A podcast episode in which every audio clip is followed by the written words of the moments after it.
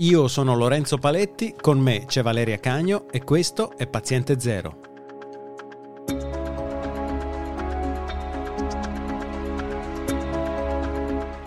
Oggi parliamo di vaccino anti-influenzale. Mentre si attendono i risultati per i molti trial che vedono come protagonista il vaccino per il Covid-19, ci aspettano alcuni mesi in cui i casi di influenza stagionale saranno la norma e sicuramente causeranno più di una preoccupazione per il timore di avere contratto il Covid-19.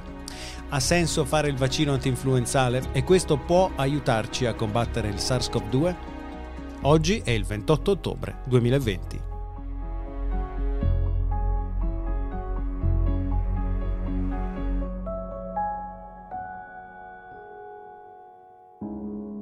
Ciao Valeria. Ciao. Lo abbiamo già detto, ma ricordiamolo. Cosa è l'influenza stagionale che ogni anno colpisce milioni di persone? È una malattia causata dal virus dell'influenza, quindi c'è veramente un virus specifico che si chiama influenza virus.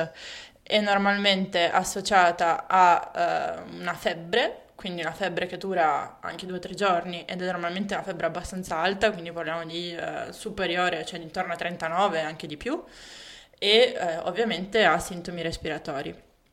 Il virus influenzale normalmente ha un picco di diffusione, quindi normalmente la stagione influenzale eh, inizia novembre-dicembre e il suo picco è eh, a, febbraio, a gennaio-febbraio e dopodiché eh, la quantità di casi di influenza scende lentamente, scende e quindi normalmente ad aprile non ci sono più casi. Questo ovviamente vale per l'emisfero eh, boreale perché in Australia è tutto l'inverso ad esempio. E perché l'influenza stagionale è stagionale, quindi non si manifesta nei mesi estivi?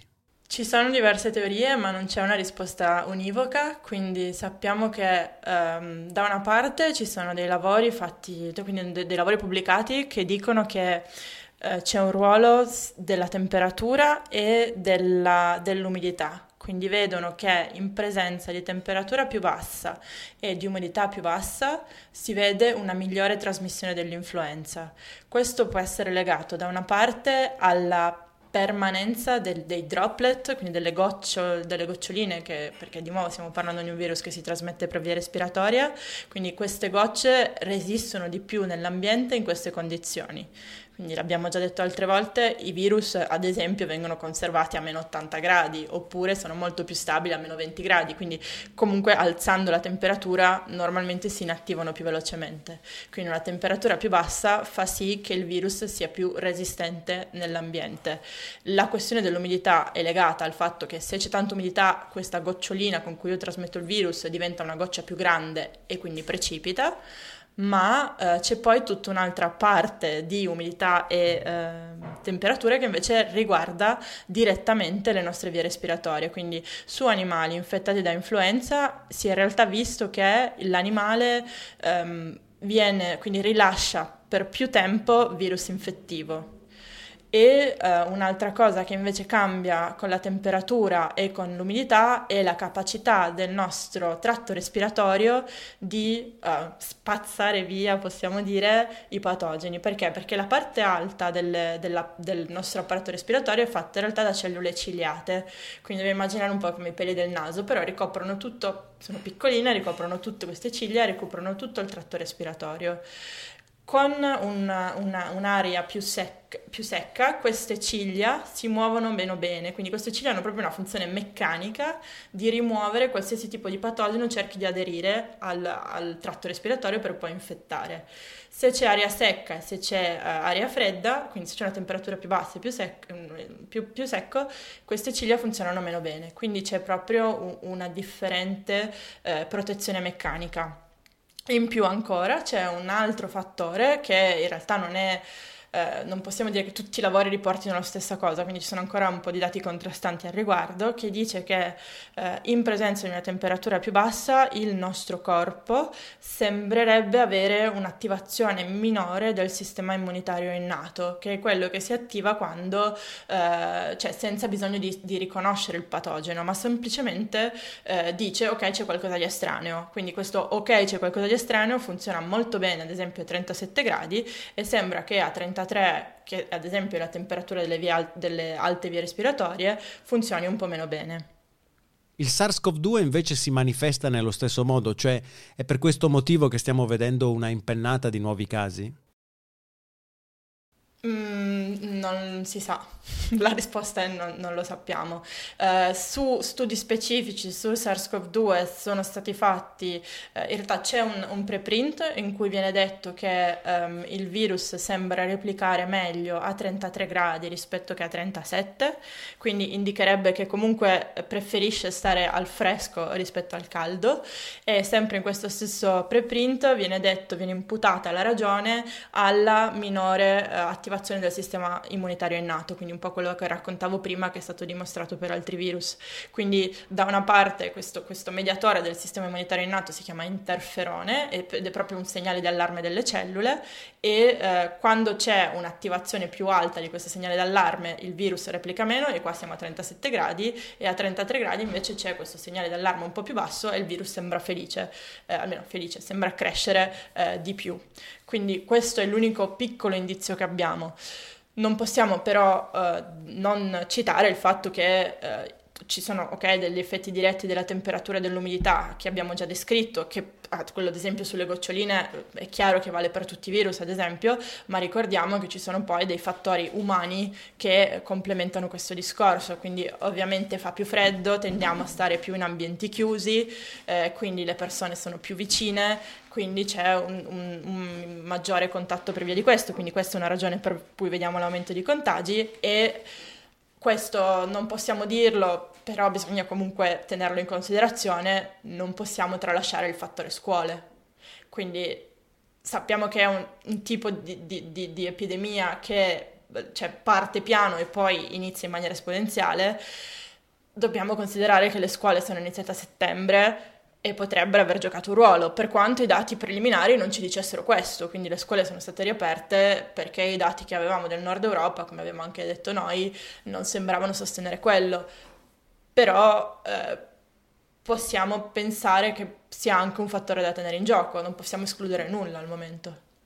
E il vaccino per l'influenza stagionale, che in questo periodo sembra introvabile, assicura di non ammalarsi di influenza stagionale?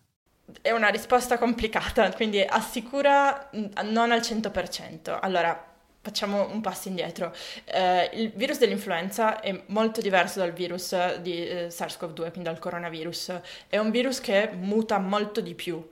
Quindi per questa ragione i ceppi influenzali, quindi quello che viene, scusate, il, il vaccino influenzale viene adattato di anno in anno per far sì che sia veramente in grado di stimolare una risposta immunitaria che poi sia in grado di bloccare il virus circolante. Ora, per poter fare moltissime milioni e milioni di dosi di vaccino che servono in tutto il mondo, ovviamente c'è bisogno di tempo. Quindi eh, normalmente si fa una previsione del virus che circolerà l'anno successivo però non è, è, una previsione perché lo faccio sei mesi prima, quindi ci sono degli anni in cui il, il, il vaccino non è perfettamente adattato al virus e quindi c'è una, una, protezione dall'infezione minore che in altri. In ogni caso parliamo di un vaccino che eh, è sicuro, quindi ci sono effetti collaterali eh, molto lievi come ad esempio dolore nel sito di, di, iniezione, che in realtà è un sintomo del fatto che il sistema immunitario sia ben attivato.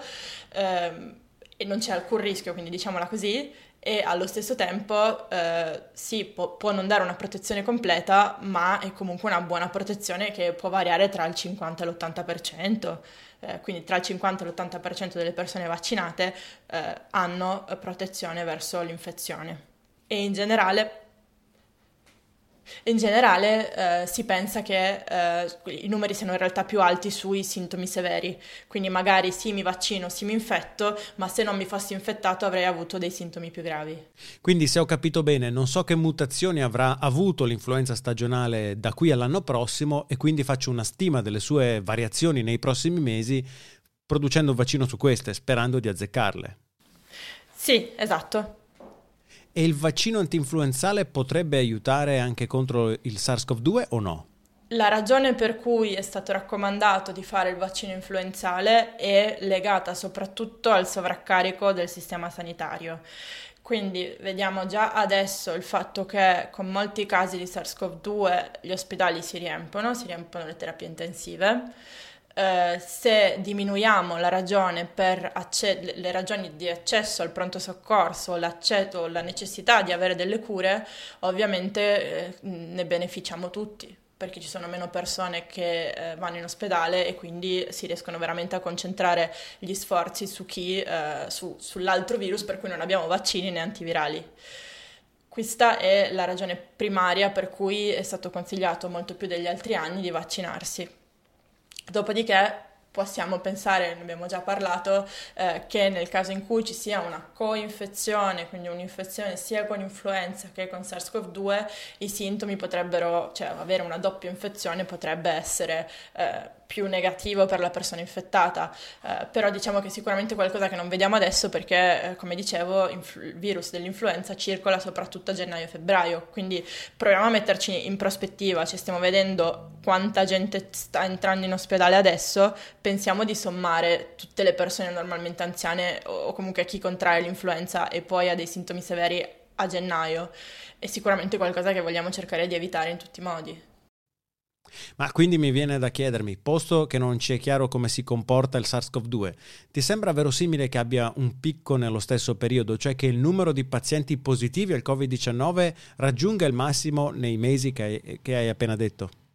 Spero vivamente di no, perché se continuiamo così e andiamo avanti fino a gennaio, mm, cioè, sinceramente è ingestibile. Teoricamente, ovvio, ogni virus ha il suo picco, cioè quindi eh, non possiamo nemmeno pensare che abbiano tutti esattamente, quindi normalmente ci sono anche un po' di eh, variazioni con altri virus respiratori che comunque hanno un picco nella stagione invernale, ma eh, si vedono alcuni virus più presenti ad esempio a marzo-aprile o altri a eh, novembre-dicembre, quindi eh, non possiamo, cioè non, non, è ragionevole pensare che abbiano esattamente lo stesso picco. Dopodiché l'altra cosa da ricordare, che eh, è importantissimo ricordare, è il fatto che le misure di distanziamento che stiamo prendendo per SARS-CoV-2 in realtà sono efficaci contro tutti i virus, perché nel momento in cui ci allontaniamo dalla fonte di contagio, che normalmente sono le altre persone, eh, o prendiamo precauzioni per le superfici contaminate, ci stiamo sì proteggendo per SARS-CoV-2, ma ci stiamo anche proteggendo per influenza e tutti gli altri virus respiratori e non solo. Quindi, ad esempio, in Australia quest'anno, nonostante abbiano testato moltissimo, eh, quest'anno, cioè in estate nostra, che lì era il loro inverno, hanno visto pochissimi casi di influenza.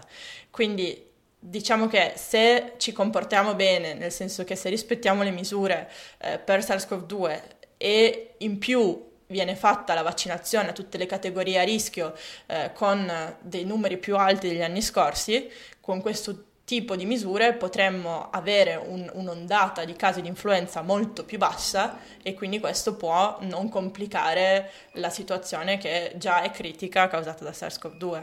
Grazie mille Valeria. Grazie a te.